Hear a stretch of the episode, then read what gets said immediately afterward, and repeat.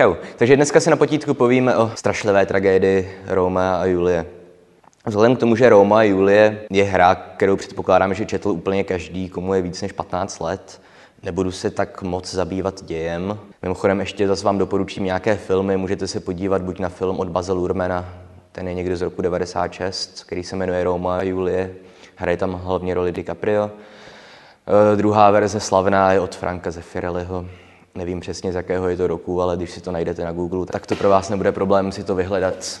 Řeknu teda, o čem to je, nicméně vážně předpokládám, že to všichni znáte, takže budou samozřejmě těžké spoilery a budu ten děj říkat spíš proto, abych potom mohl zvýraznit nějaké ty pasáže, o kterých chci dneska mluvit. Takže Romeo a Julie bylo napsáno asi v roce 1595, což bylo období, kdy psal Shakespeare téměř výhradně komedie. Ve stejné době jako na Romeovi a Julii pracoval Shakespeare na své asi nejslavnější komedii, která se jmenuje Sen noci svatojánské.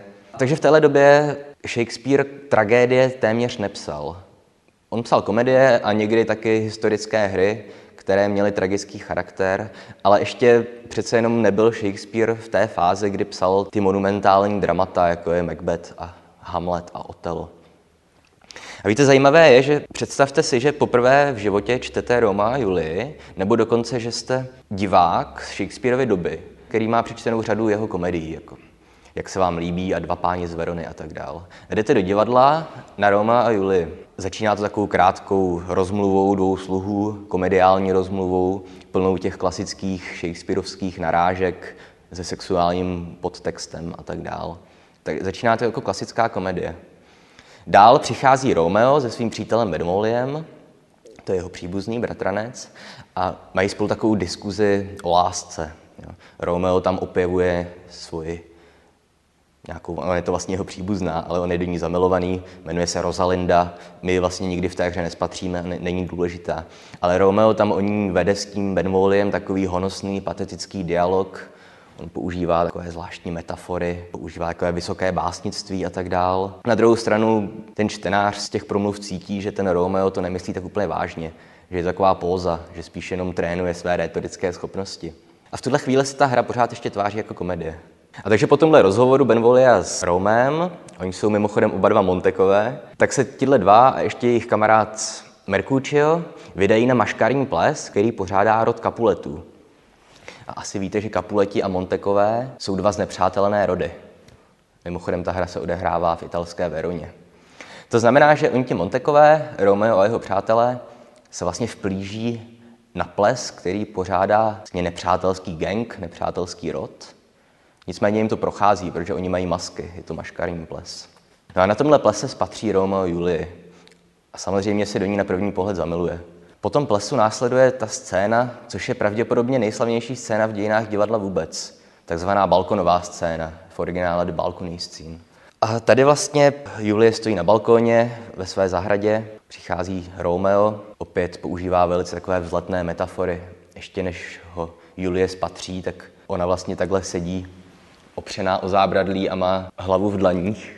A Romeo například říká, že by si přál, aby byl ta Julie na rukavice, jen proto, aby se mohl dotknout jejich tváří a tak dál.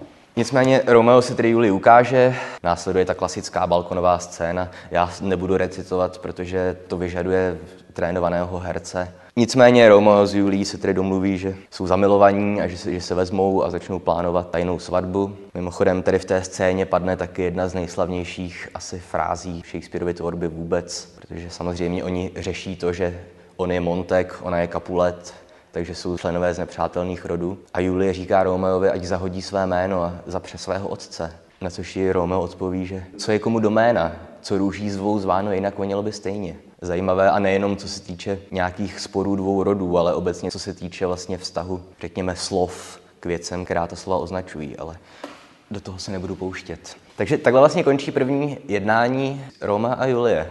Takže co se zatím stalo? Měli jsme tam několik vtipných scének ze sluhy, měli jsme tam vtipné scény, kde se mezi sebou tak kočkovali ty členové Monteků a Kapuletů a měli jsme romantickou zápletku. Muž se zamiluje do ženy, není nic jednoduššího. A v tuhle chvíli pořád ještě ta hra se tváří jako klasická shakespearovská komedie. A v tomhle ta hra je jedinečná, protože u tragédií Shakespearových obvykle poznáte od začátku, že tohle bude tragédie. Nicméně začíná druhé jednání a stane se něco, co ten divák, který by třeba viděl Róma a Julii poprvé, naprosto neočekává. Protože na ulici se opět střetnou ty Montekové z Kapulety a Tybalt, to je bratranec Julie, který nenávidí všechny Monteky, takže i Romea a ostatní, tak Tybalt vyzve Romea na souboj. Nicméně Romeo to odmítne, protože on přece nechce zabít svého budoucího švagra. Romeův přítel, Mercutio, on je takový ten cynický, vtipný válečník, tak on nemůže unést tu představu, že by vlastně byli pošpinění tím, že odmítli výzvu na souboj. A tak Mercutio místo Romea začne šermovat s Tybaltem. No, Romeo udělá tu nejhorší věc, kterou může. On se je pokusí odtrhnout a přitom to udělá tak nešikovně, že Tybalt vlastně zapíchne Mercutia. A v tuhle chvíli najednou ta hra, která se zdála být komedií, tak se převrací v tragédii. Jo? Nejlepší přítel Romeův Mercutio umírá. Předtím, než zemře, tak pronese další slavný citát, a sice mor na ty vaše rody. No a Romeo v návalu vzteku začne šermovat s Tybaltem a zabije ho. Takže najednou máme dvě důležité postavy mrtvé. No a vzhledem k tomu, že samozřejmě vražda Kapuleta nemůže Romeo jen tak projít, tak vládce Verony posílá Romea do vyhnanství. Všimněte si, nepopraví ho, ale jenom ho pošle do vyhnanství. Takže opět Shakespeare nás nechává v nějaké naději, že to dobře dopadne. Takže Romeo odchází do vyhnanství do Padovy a Julie mezi tím začne spřádat s jedním mnichem, s Vavřincem, plán, jak tedy uspořádat tu svatbu s Romeem. Oni to vymyslí tak, že Julie předstírá smrt. Ona si vezme nějaký lektvar, který ji na 24 hodin uspí, ale takovým způsobem, že se zdá, že je mrtvá. A pošle o tom zprávu Romeovi. Pošle posla do Padovy, kde je Romeo. Nicméně ten posel Romea mine. Takže Romeo se vrací do Verony, do hrobky rodu Kapuletů, kde leží zdánlivě mrtvá Julie. Když Romeo vidí, že Julie zemřela, a on neví, že ona tu smrt jenom předstírá, tak vypije láhev se skutečným jedem a zemře. Julie se probudí, vidí vedle sebe mrtvého Romea. Chce se napít taky z toho jedu, nicméně zjistí, že Romeo ho vypil všechen. Opět slavný citát, když mu říká Julie tomu mrtvému Romeovi, ty lakomči ani kapku si mi nenechal. A taky nezbyde, než vzít Romeovu dýku a propíchnout se s ní. A v tuhle chvíli vlastně hra, která se dlouho zdála být komedií a hra, která dlouho slibovala nějaký šťastný konec, tak končí tou největší tragédií, kterou si vlastně můžeme představit. Že smrtí dvou milenců, navíc de facto dětí. Julie je 13 let, Romeo je jenom o pár let starší. Nicméně zajímavé je to, že ta hra přesto, můžu mluvit jenom za sebe, ale vy na konci té hry máte pocit víceméně dobrý. Ono se tomu říká katarze. To znamená pocit nějakého zadostiučinění, pocit toho, že to takhle dopadnout mělo. No a proč tomu tak je? Důležité je, že úplně na samém konci hry se nad těly Roma a Julie sejdou jejich rodiče, jejich otcové, starý Montek a starý Kapulet. A překvapivě, místo toho, aby to ještě prohloubilo jejich nepřátelství, tak oni si vlastně na pozadí smrti svých dětí, na pozadí té tragédie uvědomí, že ten jejich spor byl zbytečný a uzavřou spolu mír. V tuhle chvíli opět nabízí se celá řada interpretací, ale vy se můžete na smrt Roma a Julie podívat stejným způsobem jako na smrt Ježíše Krista. A mimochodem Shakespeare tam to naznačuje v některých místech.